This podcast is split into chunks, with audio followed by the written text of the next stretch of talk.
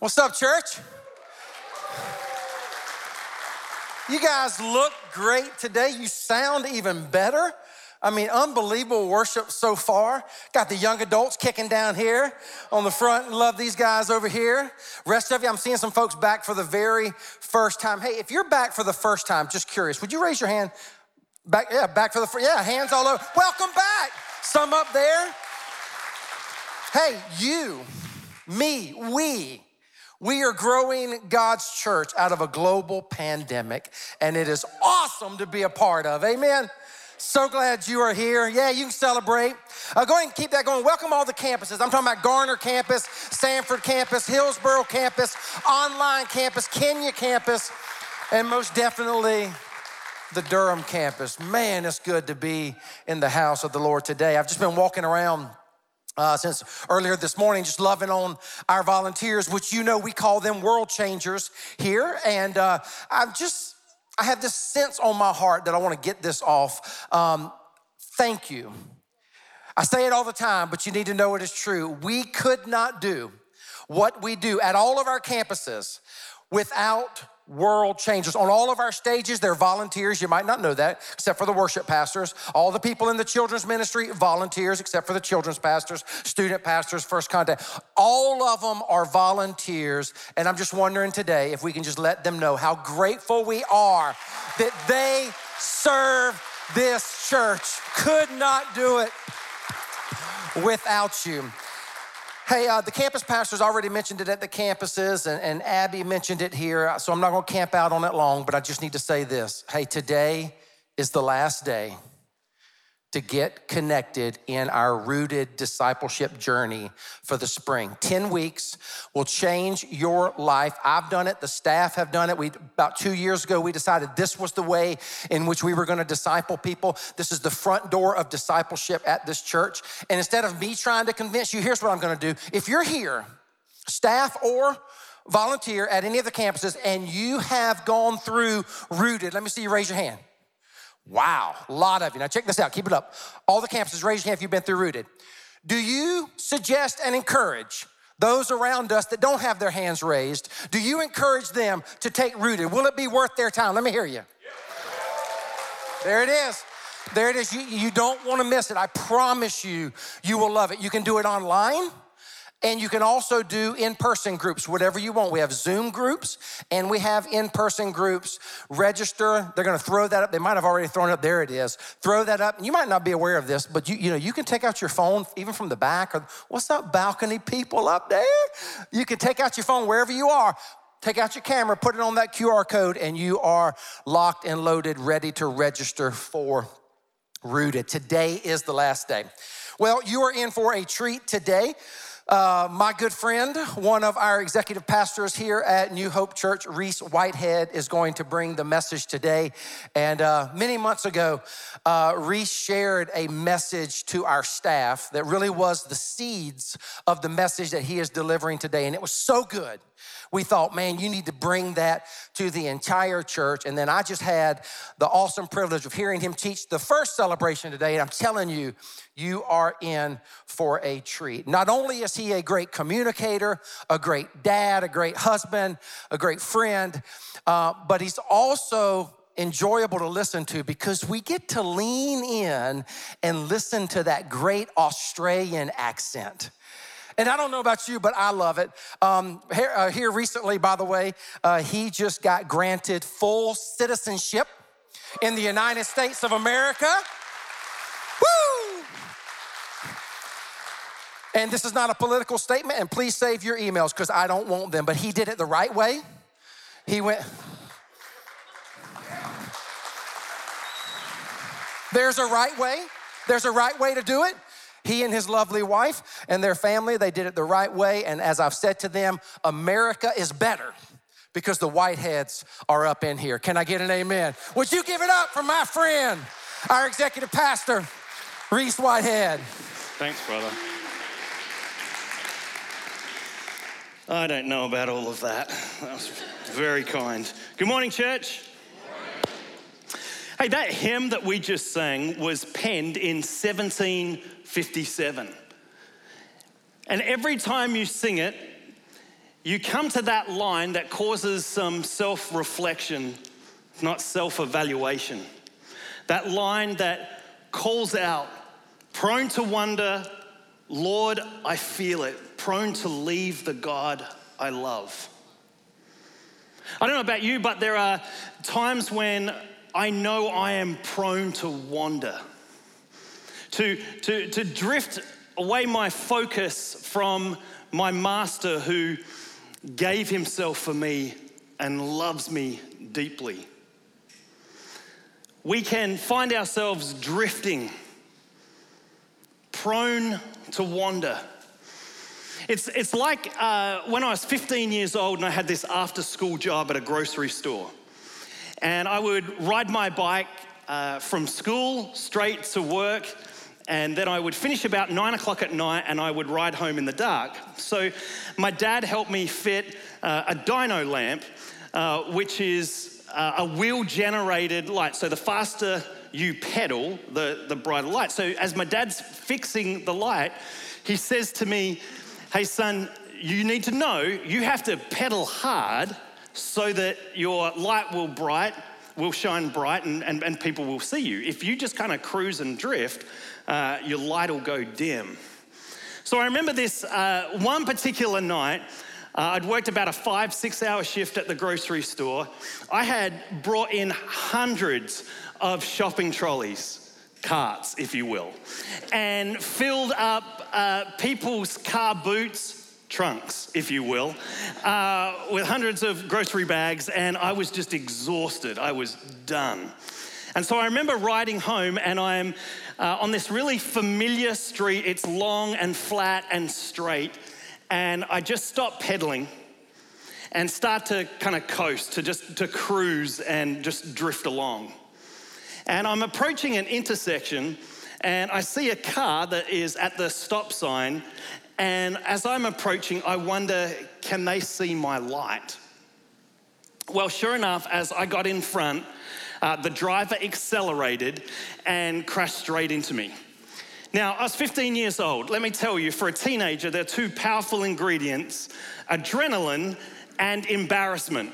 So I bounced up real quick, and to my horror, the driver was the mum of my high school crush.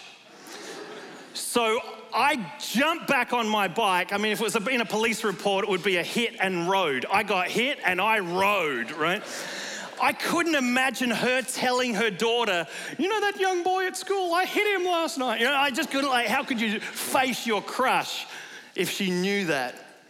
Well, as I rode home, the adrenaline started to dissipate and I started to feel, you know, the, the, the side of uh, my body that got the, the impact from the car, and I was eager to tell my parents about this incident. And I burst through the back door and I call out, Mom, Dad, I got hit by a car. And my parents came running. Uh, now, my dad responded first. My dad's name's Gary. And he said, Son, uh, were, were you pedaling hard and so your light was bright, or were you kind of drifting and they didn't see you? And my mum says, Oh, Gary, just know the boy got hit by a car, for goodness sake. Well, I was drifting, and I knew that my light wasn't shining brightly. And I wonder today if we could just spend some time thinking about our outreach light. Maybe because of the pandemic, we found ourselves kind of just coasting a little bit, drifting, as it were. And maybe people can no longer see our light. James, the brother of Jesus, writes about us being prone to wander and affecting the light and people being able to see our light. He writes this in James 5 19. My brothers and sisters, if one of you should wander from the truth and someone should bring that person back, remember this. Whoever turns a sinner from the error of their way will save them from death and cover over a multitude of sins. Now, pick up on the word you. James doesn't say that maybe you know someone who's wandered, perhaps there's someone you heard about who's wandered. He is pastoring us to examine our own hearts. You, very specific. He's highlighting that our hearts are prone to wander. In this past year in the pandemic, we've seen two noticeable spiritual responses within the church. One, through the difficulty of COVID and through uh, challenging circumstances, some people have moved toward God. Those difficult situations, they've pressed in and they've turned toward God. The other response is to drift from God. They're disconnected, they're untethered, they've drifted. Maybe surprised at how far they have gone and how dim their light is. Now, some people have not felt safe gathering, and that is legitimate. And maybe at the beginning they were diligently uh, tuning in in their living rooms and being engaged, staying connected, being daily in God's word. But somewhere along the line, in this past year, they've faded out. They got disconnected and untethered. Now, there are people who have been in church community their entire lives that in this last year have found themselves disconnected. You probably know some people like that. It's noteworthy here to see James shepherding us in the subtlety of being untethered and drifting away. The latest church studies reveal that a third of people who were fully engaged pre COVID are now completely disconnected. They've let go of the faith and the rhythms of being daily in God's word. It's just ended. Just kind of faded to black. More people than ever have stopped accessing the scriptures. And we all know on an ongoing basis what the role of scripture plays in our lives. It heals, it corrects, it guides, it exposes it molds and shapes us, both daily in our chair time, weekly in our life groups, and weekly in our weekend celebrations. So, I want to give you three thoughts on drifting or wandering. Now, my, pa- my brother is a pastor, and we were talking about this passage last week. And he said this He said, Notice we always drift individually. First thing is we drift individually. James says in 5:19, "My brothers and sisters, if one of you should drift, wander from the truth." If you can, underline the word one, if one of you. Because the Christian experience is communal, as James reminds us, but wandering is individual. People drift in their own, they drift in their own hearts. It's individual. Second, we drift gradually. It's barely noticeable when you drift, it's so gradual.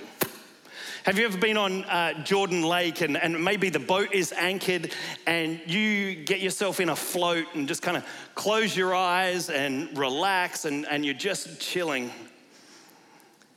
and after a while, you open your eyes and you lift your head up, and to your shock and amazement, you're actually hundreds of feet from the boat. And you kind of feel all alone in that moment, and it's so shocking that you wonder is this the way you're gonna go out? Like, is this it? Right? But it's because you're untethered. And often you drift further and faster than you expect. So let's just look at 10 quick early indicators that you may be drifting and that your outreach light is dimming. Number one, passionless worship. There's a general lack of passion in your worship. You're kind of going through the motions, but you know your heart is truly not in it.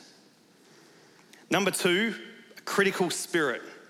You're constantly finding faults in others and this isn't really true of you. Number three, prayerlessness. No real desire for private prayer. Number four, a lack of interest in scripture. To be honest, you can't remember the last time you cracked open the Bible to hear from the Word of God. Five, ongoing excuses for not being involved in church ministry. Now, we've had a legitimate reason in this last year. However, some people are completely disconnected from serving, completely disconnected from genuine connection and involvement in the body of Christ and the family of God. Six, out of Christian community, your relational world is void of faith friendships. Seven, absence of joy or peace. Eight, experiencing outbursts of anger. Nine, a lack of compassion. I'm talking about empathy for others, being excessively self occupied. And number 10, an apathy towards sin. Early, subtle signs, indicators that you may be drifting in your heart and your outreach light has dimmed. You see, we drift individually, we drift gradually, and thirdly, I would say we drift willfully. Individually, gradually, and willfully. The prominent area that we drift willfully is in your frequency. You allow your frequency to decrease, your engagement in God's word, His church, your participation in Christian community, being involved in the family of God, you lower your frequency, and then you lower your access to God's heartbeat for the lost. You lower your access to God's heartbeat for the lost. When is the last time you had a spiritual conversation with someone who is far from God? Or simply put, can people see your light? Can people see your light? In the book Wrecked and Redeemed, Pastor Benji writes this on page 88. Wrecked and redeemed is a clarion call for the church to get back to the core of Christianity. For God so loved the world that he gave his one and only Son. Again, make no mistake about it. Found people find people. This is the biblical model for the way in which we introduce more and more people to Jesus. In the same way that I came close to burning down the backwoods of Sumter, South Carolina with that magnifying glass, I believe the church should be focused on setting ablaze hearts for Jesus. This is the role of the church. This is our primary mission. Like a magnifying glass, we are called to harness all of our energies and efforts into one unified focus so that more and more people can know Jesus. It was John Wesley who said, Catch yourself on fire for God, and people will come from miles just to watch you burn. It is high time, Pastor Benji writes. The church starts to burn again with the same passion that ignited men and women like John, Paul, Peter, Mary, Priscilla, Martin Luther, Martin Luther King Jr., John Wesley, Charles Spurgeon, Harriet Tubman, Billy Graham, and many others. In 1959, in Brisbane, Australia, Billy Graham was continuing his world tour and his outreach crusades. And this particular night in May 1959, 150,000 people gathered in the Brisbane showgrounds to hear Billy Graham proclaim the gospel of Jesus Christ. On that same evening, 1,200 miles away, in a small country town hall, a group of people gathered to listen in via radio transmitter. Now, I want to show you a small excerpt from Billy Graham's message that night on May 31st, 1959. Check this out. Right now, where you are, you can receive Christ. You may be sitting in your living room, at home. You may be right here in this vast amphitheater. But you can receive Christ tonight, right now, and your life can be changed. Don't ask me how it's done. It's a supernatural act. It's done by the Holy Spirit. The moment you receive Christ as your Savior and Lord, the Bible teaches the Holy Spirit comes in and transforms and changes your life, and that is called in the Bible regeneration. The renewal of life. You receive new life.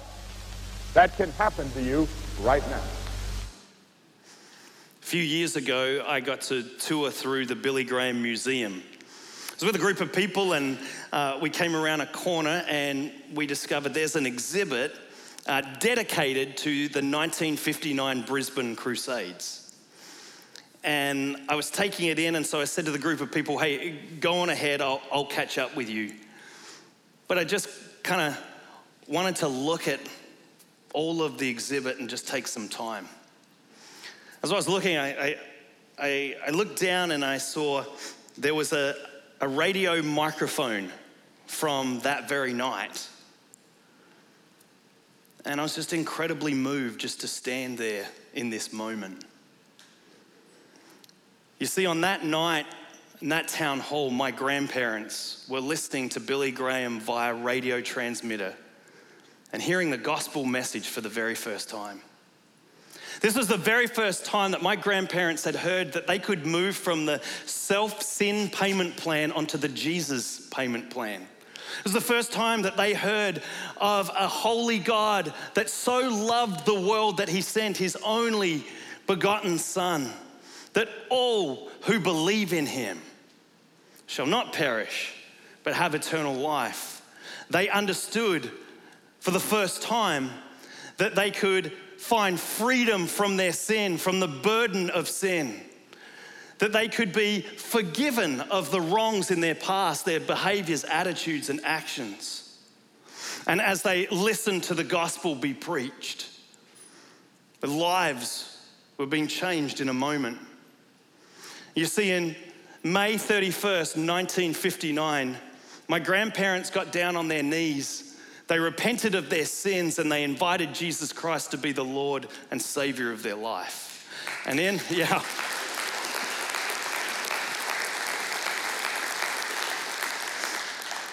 In that moment, they discovered a, a, purpose and a plan for their life. That they could have the fullness of life here and a Christ filled eternity there. Their lives were forever changed. They had a son, my dad, and raised him to know Jesus, and my parents, in turn, raised me to know him. You know, my Christian heritage, in part, is owed to an evangelist named Billy Graham, who refused to allow his life to cruise or drift, but that his outreach light would shine brightly for the God who loves him and gave his life for him. I stand in front of you today because a man didn't allow his outreach light to dim. We're in this series called This Is for Everyone. I believe to the core of my bones, the good news of the gospel is for everyone regardless of your bank account, the color of your skin, or the country you were born. Citizenship into the kingdom of God is for everyone.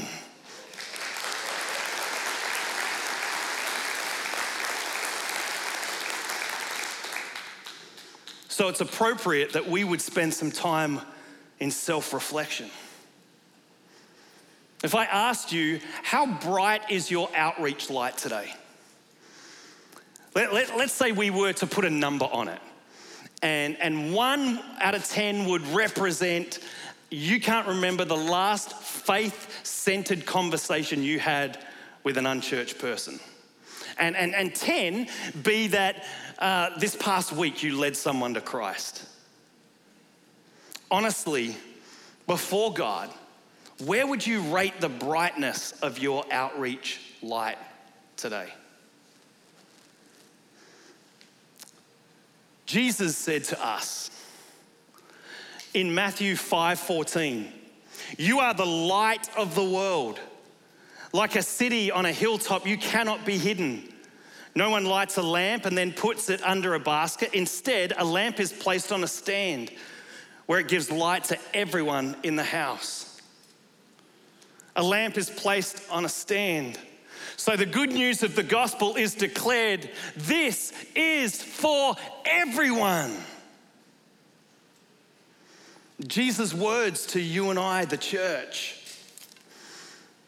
Jesus' call for us to live on mission. So, we want to take a few moments now and give you an opportunity to lean into increasing the brightness of your outreach light. When you walked in, you received a pen and this little card. On the front of it, it says, This is for everyone. And on the back of it, it says this statement Who are three people you are praying will come to know Jesus? Three areas where you can write three names. Now, maybe you're here today, or you're checking us out online and you wouldn't identify yourself yet as a Christian, then I want to encourage you to still go ahead and write one name on this card. Write yours. Because the good news is, God picks up no matter who's calling. So I want to give you a few moments. Grab a pen and say a prayer right now and go ahead and write the names that God would drop into your heart that you could be praying would come to know Jesus. So go ahead, write some names on this card right now.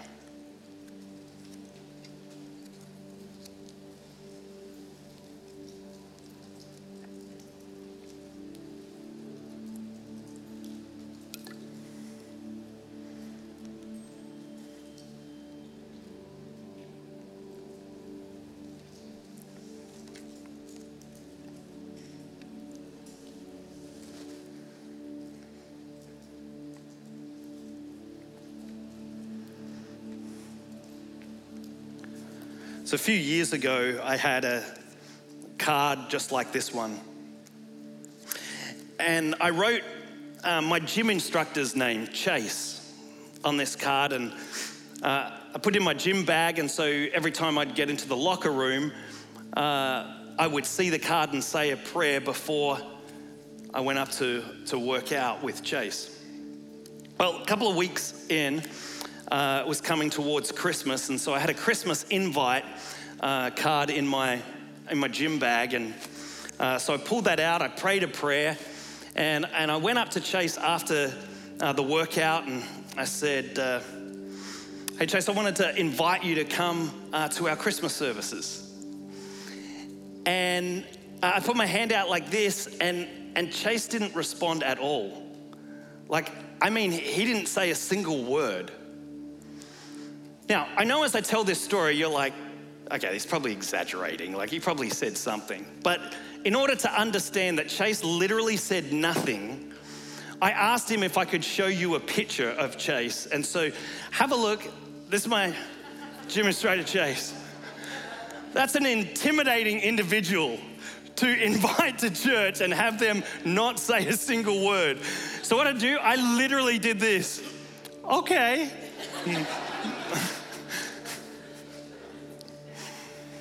Well, I left this prayer card with Chase's name in my bag. Every time I worked out, I grabbed it and, and, and said a prayer. Over time, this, this card got um, you know, worn down, tattered, and so forth, but I could always discern his name on it. And our friendship grew. And times would come and Chase would ask me spiritual questions, just curious, and, and ask me advice. And I really enjoyed getting to know him. Well, it came a time we were coming up to Easter. A couple of years had gone by now, and I continued to pray for him with a prayer card just like this one. And so, as I got changed, and I was in the locker room, I saw the card and I saw his name on it, and I prayed a prayer, and I had grabbed uh, an invite card for our Easter services. And so, I, I, I, grabbed it ready for the end of our workout, and I went up to him and I said, Hey, Chase, I was wondering uh, if you would like to come to our Easter. And he cut me off and said, For sure, I will be there. And I was stunned. Like, that, that's, that's awesome. Well, that Easter, uh, we spent the time around the message uh, with the word mercy. Pastor Mike Bro uh, taught us about this again last week that mercy is not getting what we deserve. So, as everyone came in that Easter, they had a card, and on the front of it, it said mercy, and on the back of it, it said, I blank, place for you to write your name have never received the mercy of God.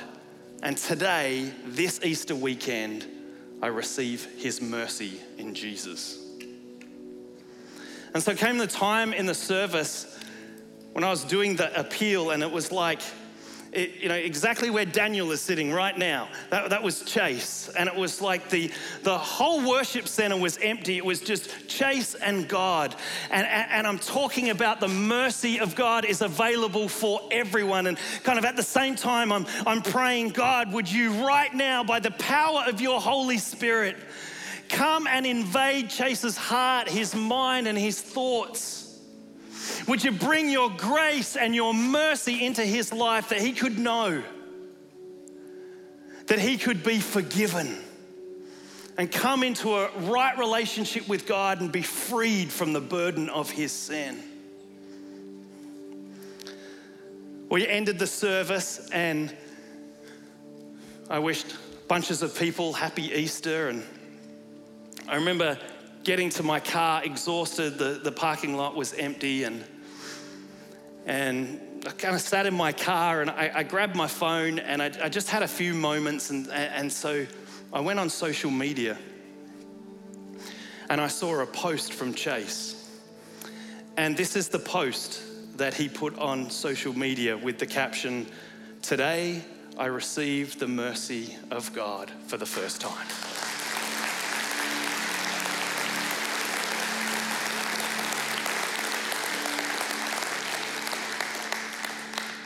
Friends, there is power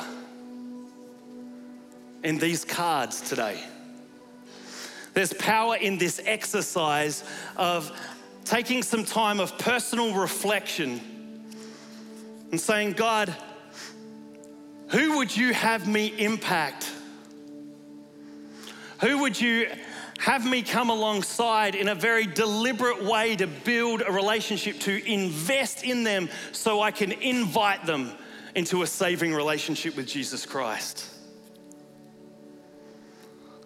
It's worth us taking a few moments of self reflection about our own outreach brightness. Can people see your light? Many of you have written three names on this card. Can those three people see your light? Or maybe because of the pandemic or some other distraction, you found yourself not pedaling as hard anymore. And, and, and you're just kind of cruising and, and drifting, and your light has grown dim. So I want to invite you to go ahead and take these cards in your hand, and if you would stand to your feet. At all of our campuses, I want to invite you to stand to your feet holding your card. If you're at home and you're able to, go ahead and stand to your feet with this card. In fact, for a moment, go ahead and, raise the card above your, above your head and, and look around this room. These cards represent people's lives, their stories. These are names of people in your neighborhood, in your family, in your workplace, in your schools. These are people who God loves dearly. He loves them so deeply that he didn't hold back his most treasured, but he sent Jesus to die a sacrificial death so they could know the mercy of God. So I want to lead us in a prayer right now. And I want to lead us in a prayer around the names that you've written on this card. So let's go to God together. So, God, we stand here, received your mercy, being set free by your grace. You loved us deeply. You sent your only son to die a sacrificial death on a cruel Roman bloodstained cross so that our sins could be atoned. And we know that it's finished. The burden of our sin we no longer have to carry because Jesus carried it on our behalf. Jesus, we thank you today. We're grateful, God, that you sent Jesus that we could come to know him as our Lord and our leader of our lives. I wonder if you'd open your eyes for a moment and just look down on your card. Look at the names that you've written. Can you believe, just like my gym instructor Chase, that these people could come into a right relationship with Jesus Christ? So, God in heaven, this is our prayer. The names that we have written, you know their stories, you know their struggles, you know them intimately, God. And so we're asking, we believe the good news is for everyone. So we're asking God, would you give us divine appointments that we could invest relationally? We get the opportunity to invite them into a saving relationship with Jesus. So, Father, we hold these cards, we join with heaven, and we pray that these lives, these names written on this card, they would soon come to surrender to Jesus Christ and be made whole. This is our prayer. God, would you help us to put this card like in a gym bag where we'd see it regularly or on the, on the dash of our car or, or on, the, on our desk at work or on our nightstand, wherever it might be, we'd regularly see this card and these names and we would pray for them. Each time asking you for a divine appointment to engage with them. Because the good news of the gospel is for everyone. And we want to see them in the kingdom of God. So we pray this today, Jesus, in the power of your wonderful saving name. We pray this today for your glory. And everyone said, Amen and amen. Grace and peace, church.